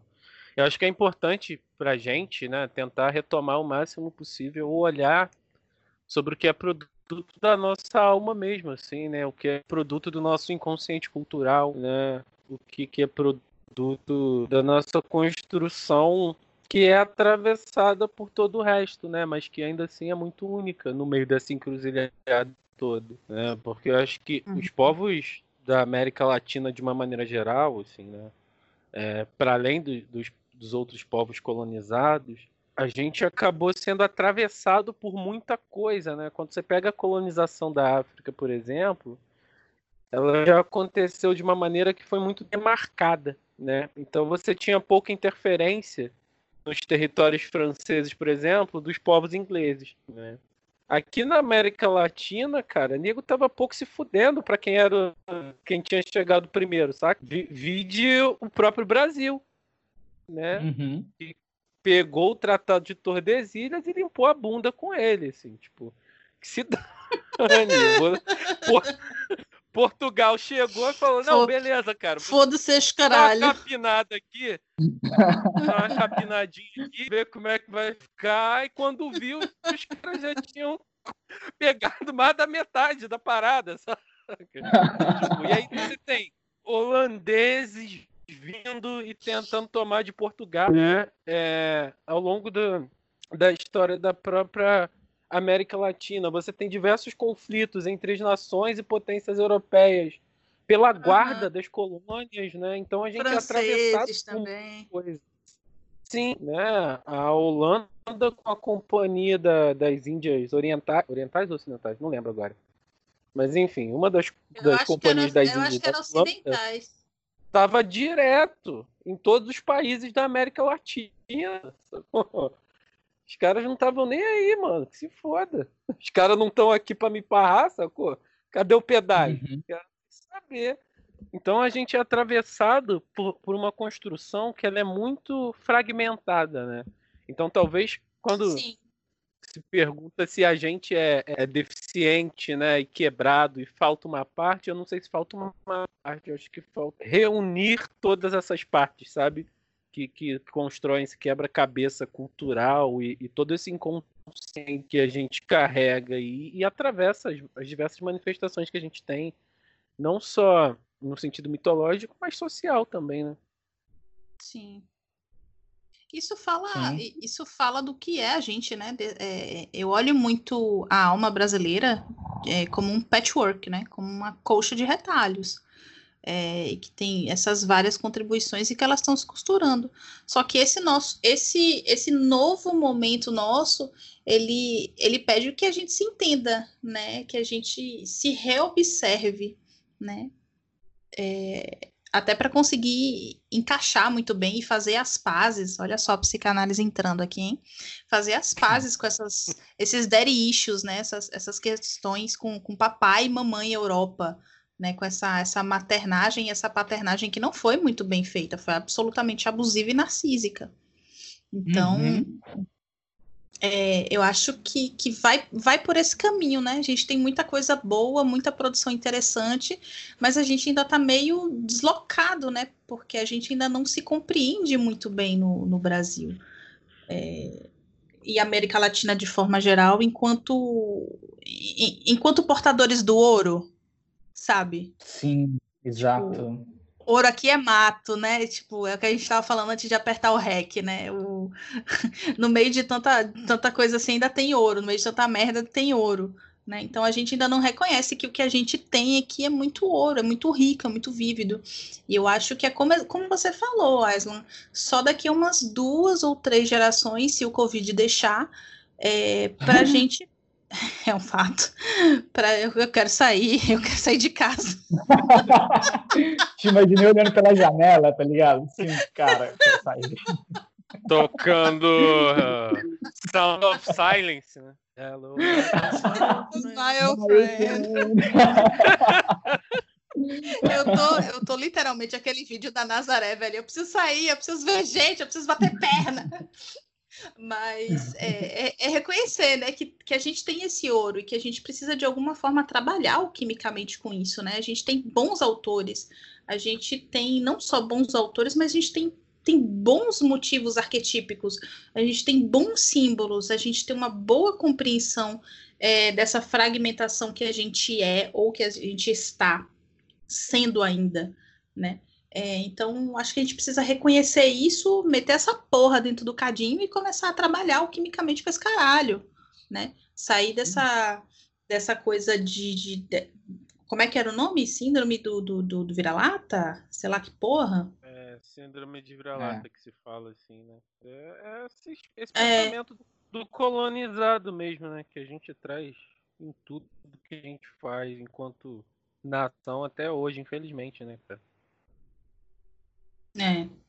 Bom, então eu, eu acho que a gente precisa trabalhar. Material a gente tem, a gente só precisa redescobrir as nossas raízes, né? Sentar para conversar com nossos povos originários, é, sentar para conversar com os povos que construíram essa nação para além do povo europeu e lembrar que a gente não é europeu, caralho, a gente não é burguês, Exato. né? Não, é, a, a nossa história não é essa. E acho que Cara, nesse, nesse movimento, enquanto psicólogos de orientação analítica, a gente precisa levar isso para não só para a prática, mas para a maneira como a gente difunde esse saber também, sabe? Não adianta a gente ficar querendo fazer esses círculos hermeticamente fechados, porque a construção do nosso povo se dá de outra forma, e a construção dos saberes dos povos que nos sustentam se dá de outra forma, né? Se dá Sim. na troca, dá numa troca que não é uma, uma troca de segredos, né? Muito pelo contrário né? Não, não é um, um conhecimento para ficar resguardado a sete chaves. Né? É para ser difundido. É, e quanto mais hermética a coisa, é mais possível que se perca em algum momento, né? É Sim. aquela coisa de se restringimos o conhecimento só a este pequeno grupo de pessoas, em algum momento essas pessoas não vão continuar passando o conhecimento. Não vai ter gente na linha de sucessão. Pois é, Sim. cara. Pois é. Em algum momento o Ragnar chega e mata é um todo interesse. mundo do convento. Acho que esse ainda é um interesse hoje, assim. Tentar manter a psicologia analítica só para quem, quem de alguma forma tem estudo, tem acesso, né? Quantos autores pretos de psicologia analítica vocês conhecem, assim, sabe? Se você for olhar na, na imensidão do mar que é a produção de psicologia analítica, vai ser quase nada, sabe? Quantos autores, quantas pessoas, assim, que tiveram contato com a psicologia analítica têm tempo ou tiveram tempo para poder se dedicar aos estudos dela porque ela engloba um milhão de outras coisas. Não é só você pegar e ler o livrinho do Jung. Você tem que ir lá e procurar a porra de um mito, um conto de fada, sei lá, um monte de outras coisas, sabe? Então ela é elitista em essência, né, cara? Porque ela exige que o sujeito despenda muito tempo, muita energia, né? E num, num mundo que você se depara com linhas teóricas que visam a praticidade, que visam a velocidade, que corroboram muito com esse fast food terapêutico, né, a psicologia analítica vai perdendo espaço de ser feita de maneira adequada, de ser discutida de maneira adequada, né? Uhum. E aí a gente cai no perigo que é outras pessoas terem acesso a essa obra e fazerem uma esquizoterice com ela. Ah, isso aí. Ah, Welcome to Brasil. ah, não, isso, isso, isso não é só do Brasil, cara, mas a, eu acho que a, como é que era? Mandaloterapia, eu acho que é do Brasil, né? Cara, aqui tem umas paradas muito é doidas. O que, viado? Mandaloterapia ou então, mandalaterapia. Gente, é, então, gente, boa noite. Esse foi o podcast de hoje, tá bom? Fiquem tem com que Deus. Mandá-la pra tá? puta que pariu. É. Porra, né? Arremessar um cristal na cabeça. Eu achei que eu seria quicado aqui da, da, do Skype depois disso. Falei, nossa, não vou me convidar mais. Não, o que, que eu fiz? Não, velho, tipo. Cara, não, não, não, o, pior, o, pior, o pior que a gente sabe aqui, a gente tá, a gente tá com três macumbeiros aqui no, na chamada, né? então, a gente, é, a gente sua muito quando a gente vê essas coisas, né? É um, é um, negócio assim que sobe minha pressão, eu tenho uma vontade assim de destruir, de matar. É, é, é. eu, eu, desço para os meus piores impulsos humanos, assim, sabe? A de, de... sombra toma conta, né? Nossa, de sadismo, de crueldade, sabe? De, de gore, entendeu? Tipo, eu imagino cabeça voando, bracinho voando, mãozinha voando, sabe? Final Nossa. de filme do Tarantino. Isso, aquele plá, aquele splash, assim. É, é, é que, foda. Que, aqueles baldes e baldes de tinta.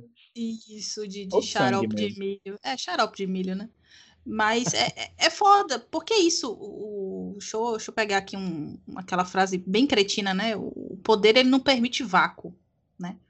Então, se a gente não se apropria desse saber que é nosso e que a gente está construindo e que a gente constrói de uma maneira muito responsável, né? É, porque dá para você brincar e ser responsável, dá para você levar as coisas é, de uma maneira leve, mas com conteúdo, né? Uma coisa bem, bem, bem arrumada. É, outra pessoa vem e ocupa esse lugar. E é uma coisa que a gente já discutiu em outros episódios, né? O quanto isso também tem muita culpa desse junguiano é, mais eurocêntrico, dessa primeira leva dessa galera, que colocava tudo no mesmo bolo, né? Então, tipo, era tudo bruxaria. É, todas as deusas são uma deusa só, todos os deuses são um deus só. Então, tipo, ah, se, se o deus é, é ele faz uma sacanagem com a humanidade e, e ele tem um domínio na encruzilhada, é Exu né? É, então, tipo, são essas generalizações que foram, foram sendo feitas, e aí, se a gente não se apropria disso e não conversa com, com as pessoas de uma maneira que elas entendam que joio não é trigo, trigo não é cevada, uhum. escol não é cerveja, a galera vai continuar achando que é. Nossa, que triste. Skol não é cerveja, gente. Não, não é não. É refresco é, de milho. Basicamente tudo que a gente é. bebe não é, né? Porque é... a gente tem nacional que não é puro malte, não é cerveja. É, então, é que cerveja é, é, que ela seja feita de cevada, né? Senão seria milheda, milheda sei lá. Migeda. É, tá mais pra migeda mesmo. pois é. Nossa, meu pai tem uma cerveja horrorosa uma cerveja chamada Glacial. Puta que me pariu. Ah, meu pai tem. é muito ruim, cara. Nossa, meu pai tem um estômago assim de avestruz, irmão. Ah, Enfim. Eu não posso falar mal da Glacial porque ela patrocinou um carnaval meu uns anos atrás e eu não passei mal. Uma cicatriz nova no fígado, tá aí, mas. Mas. Tá nada. Vai levar. Ai, em Island We Trust. É, e... Caralho, bicho. Não dá não. A gente não, a gente não pode se encontrar num bar, não, viado. Mas. é, é osso, é tenso.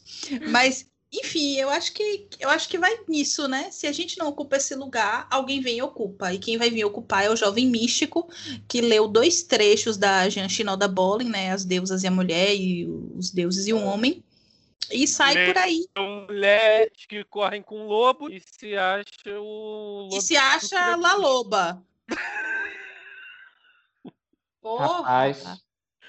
Rapaz. Sim. Que foi? Te, te, toquei, te toquei fundo agora, né, Aslan? Não, é aquela coisa, né? Está acontecendo, a gente vê isso acontecendo, sabe? E, e dói, né? Dói. E essa dor, vocês me lembraram dela. Eu tava bem até uns minutos atrás. Desculpa. Desculpa, Aislan. Mas, mas aqui é trickster. O trickster é, é assim. Quem cara. perdoa é Deus, cara. Exatamente. Aqui a gente come com Mas eu, eu, assim, estamos caminhando para o final, imagino. Então eu queria dizer que, cara, aí que tá. E essa é uma crítica, de certa forma, para o Jung. Eu acho que ele deu um passinho para fora também, no sentido de, sabe, ele deixou muito livre, muito avulso, até no, no sentido de ele não querer fazer um instituto em primeiro lugar. Uhum. É aquela coisa de, cara, não sei se eu diria desapego com a própria obra, ou, ou não sei, mas ele jogou para o mundo, sabe? É, eu acho que ele fez uma parentagem correta, porque ele nunca quis Jungiano, né? Jungiano, na verdade, é uma desgraça. Pois é. Uhum. Eu não me denomino Jungiano. Não, eu também não. Psicólogo de orientação Jungiano. Porque é, esse, esse desapego foi para a cria crescer mesmo, né? E, e a gente até enxerga podendo concordar, gostar ou não, psicologia simbólica, psicologia arquetípica, como essas novas, essas novas, é, esses novos desdobramentos da psicologia analítica em si. Uh, mas ele colocou mesmo esse, esse pezinho para fora, né? O problema foi a galera que veio logo depois dele, né? Essa primeira geração de, de Jungianos que tinha que tornar aquele conhecimento palatável, né? Então tinha que ser uhum. uma coisa é, meio fast food, sabe? Meio para todo mundo entender, porque é o que a gente volta e meia é, discute e discursa. Ler Jung não é fácil. Ler Jung Nossa. demanda. Não é, né? É, é, demanda tempo, demanda suor, tipo, você se sente um, um, analfabeto, você tá ali há três horas lendo o mesmo parágrafo, é sem um saber o que aquele filho mesmo, da né, puta né, tá dizendo. É, é alquimia, é, é, é, é bruxaria, é você ap aprender a fazer pão, tipo, na era medieval, em que você se mudava pra casa da porra do padeiro e você ia ser aprendiz de padeiro. Né? Uhum. Você não tomava um curso no YouTube e você, ai, tô fazendo pão artesanal em casa. Não, você aprendia, sabe, a, a, plantar o trigo. Você aprendia a diferenciar trigo, joio, cevada. Você aprendia que se você fizer o pão de centeio, deixar mofar e comer, você fica doidão. Fica a dica. Né? Enfim. Uhum. nessa, nessa quarentena aí, galera, olha a dica: pão de centeio, tá? Deixa mofar. É, então, sabe? Eu queria dizer que eu não me responsabilizo por nada, não, tá? Qualquer coisa vocês procurem é... Indianara aí. Não, não procurem Indianara, não. Indianara, Indianara só tá falando que pão de centeio é bom. Pão de centeio e é mofado. muito bom. Mofado é interessante, né? A galera come queijo mofado, não vai comer pão mofado? Porra, Islam, não fode, né, caralho? Já fiz um pão mofado e pronto. É, né? Enfim, então é, é, é, um negócio difícil de ler, né? É árido, é duro, e ele não, não passa a mão na cabeça. E é uma escrita muito espiralar. Ele começa falando de um negócio, vai falando de outro, e quando você vê, sabe? Então não é fácil ler Jung, de, demanda tempo. E o que, é que essa galera fez foi tentar maçarocar tudo numa coisa só, o homem e seus símbolos, e é isso aí, entendeu? Então, de repente, uma narrativa criada para zoar as pessoas virou uma virou uma deusa, que é Lilith. Tipo, porra, ela não é uma deusa, né? Se a gente fosse entender, ela é uma compreensão, ela é um daimon, ela é um, um espírito da desgraça e da má sorte.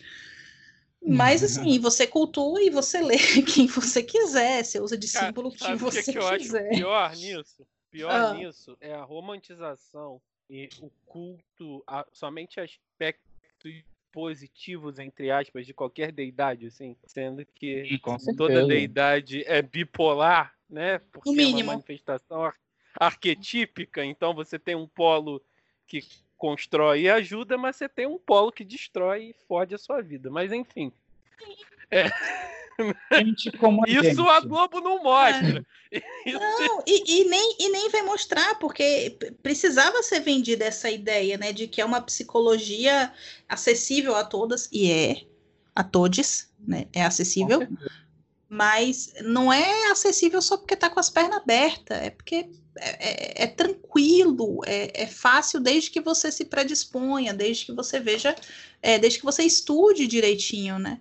Os memes que a gente anda postando, não dá para você fazer uma mandala, desenhar uns negócios e alinhar os chakras e, tipo, isso vai fazer você aprender psicologia analítica. Tipo, não vai. Você vai precisar sentar, você vai precisar ler. Você vai precisar ler poesia. Cara, eu odeio ler poesia, mas assim, eventualmente eu pego uma porra de um Manuel de Barros e, tipo, dou uma lida. Eu pego um caralho de um Goethe e, e dou uma lida numa poesia. Eu pego uma porra de um Shakespeare, vou ler um caralho de uma poesia, sacou? Eu vou, eu vou ler de vez ah, em quando o Ailton Krenak. É, tantas sabe? pérolas nas poesias. Tem tantas pérolas, tanta imagem, né? É legal. Ah, eu, eu, eu tenho visto gostando muito disso, porque é, cara, a limitação da língua e ao mesmo tempo você da língua do espaço, mas ao mesmo tempo você tem uma construção de imagem, mas enfim. Desculpa. Sim, sim. Não, não, tranquilo. É uma coisa que inclusive, postei hoje no Instagram, né? A questão da, da metáfora e da metonímia, como elas transformam imagens acústicas em, em, em, algo além que toca o nosso inconsciente e transcende. É esse tipo de transcendência que a gente está falando, parceiro. Não é para você transcender na rave. Entendeu? Você não transcende. Você não, é, dentro e... e tô sabendo Jung, I know Jung. Tipo, não. Rapaz, não. Mas eu, eu algo, algo que, que tipo, com esses anos estudando, né, tem, tem, tem aparecido muito para mim é que, cara, eu acho que Jung criou um modelo tão. Ele é aberto, é um modelo bastante aberto, ele é amplo o suficiente para você pegar os elementos e construir você mesmo algo. E Sim. atualmente eu estou tendo uma certa. É, ah, um ranço, um leve ranço, eu diria um leve ranço, é, desses autores mais pós-jungianos, sabe? Tipo, Whitmont, me reencontrei com Van Franz e me apaixonei de novo por ela, porque ela é muito legal. Mas Sim. vários outros autores eu estou tomando um ranço deles, porque eu prefiro ir lá e pegar as obras completas mesmo, vou ler Jung, porque assim ele sempre vai me oferecer uma possibilidade de, de construir o pensamento de outra forma.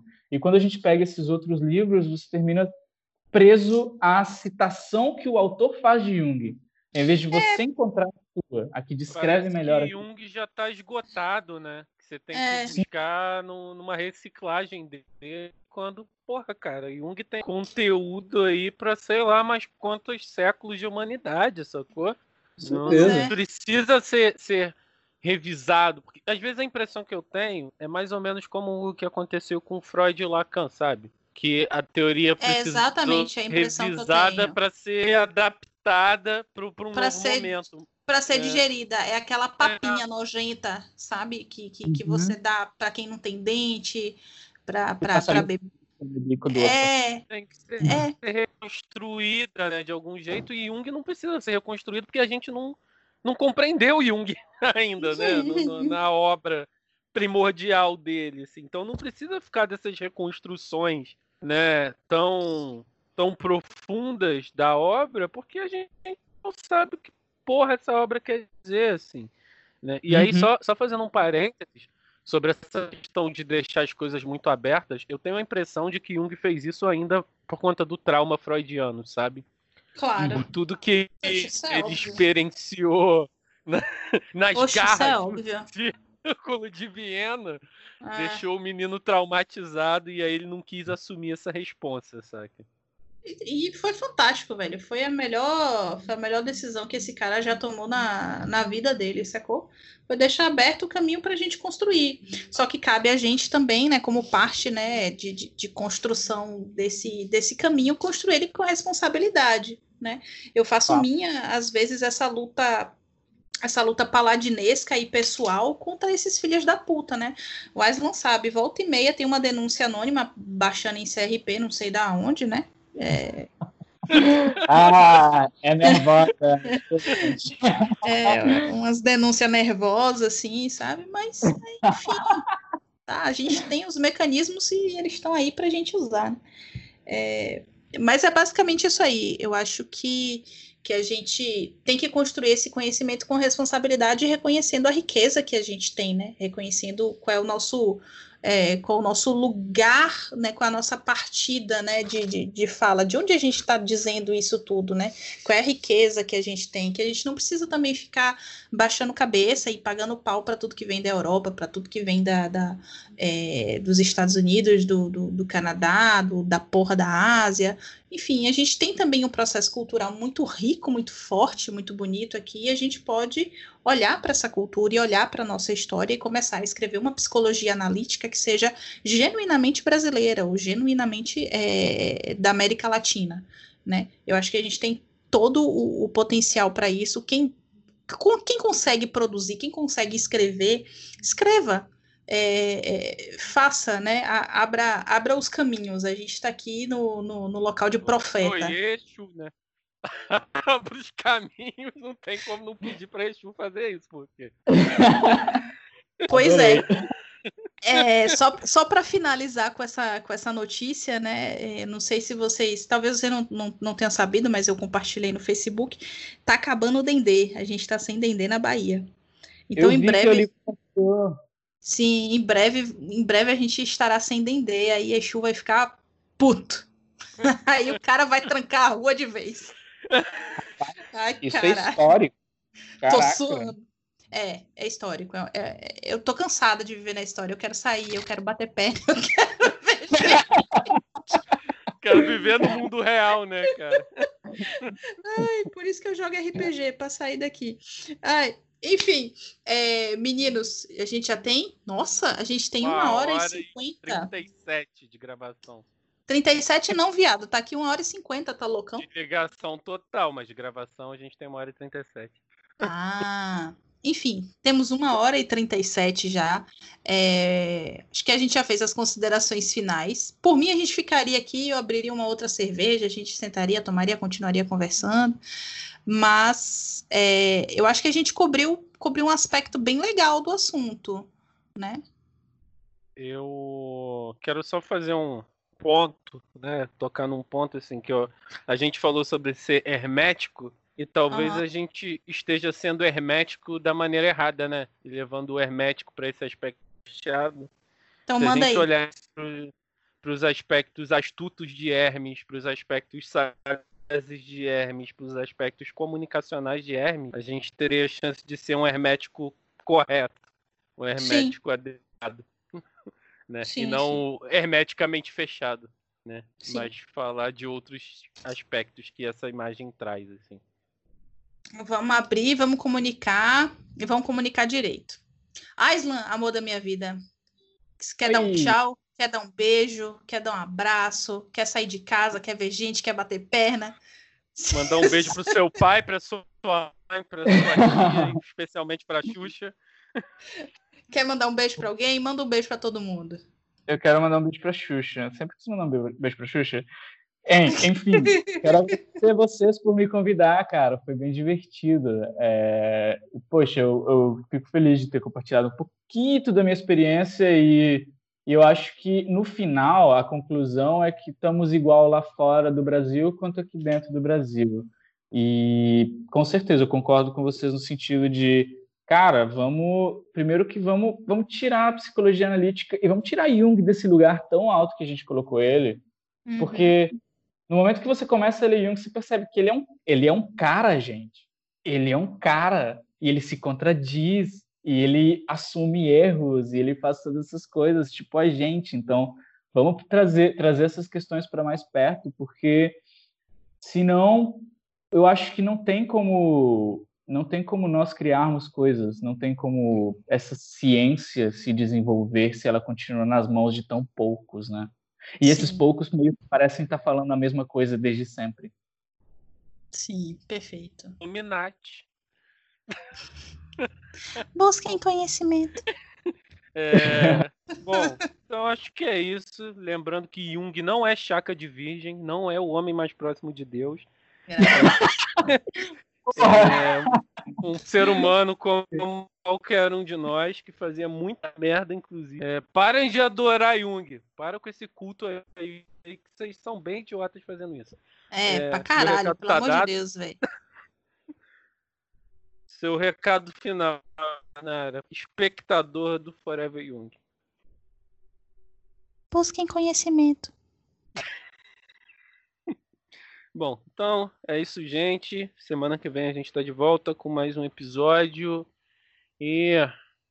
Que a gente não sabe o tema ainda, mas a gente vai saber. Falou de mitologia afro-brasileira. A gente falou tanto de Exu hoje, vamos falar Bora! mitologia afro-brasileira na próxima. Oxe, é, é nenhuma, é nenhuma, pai. Vambora, é nós. Então, Magro. gente, até a próxima.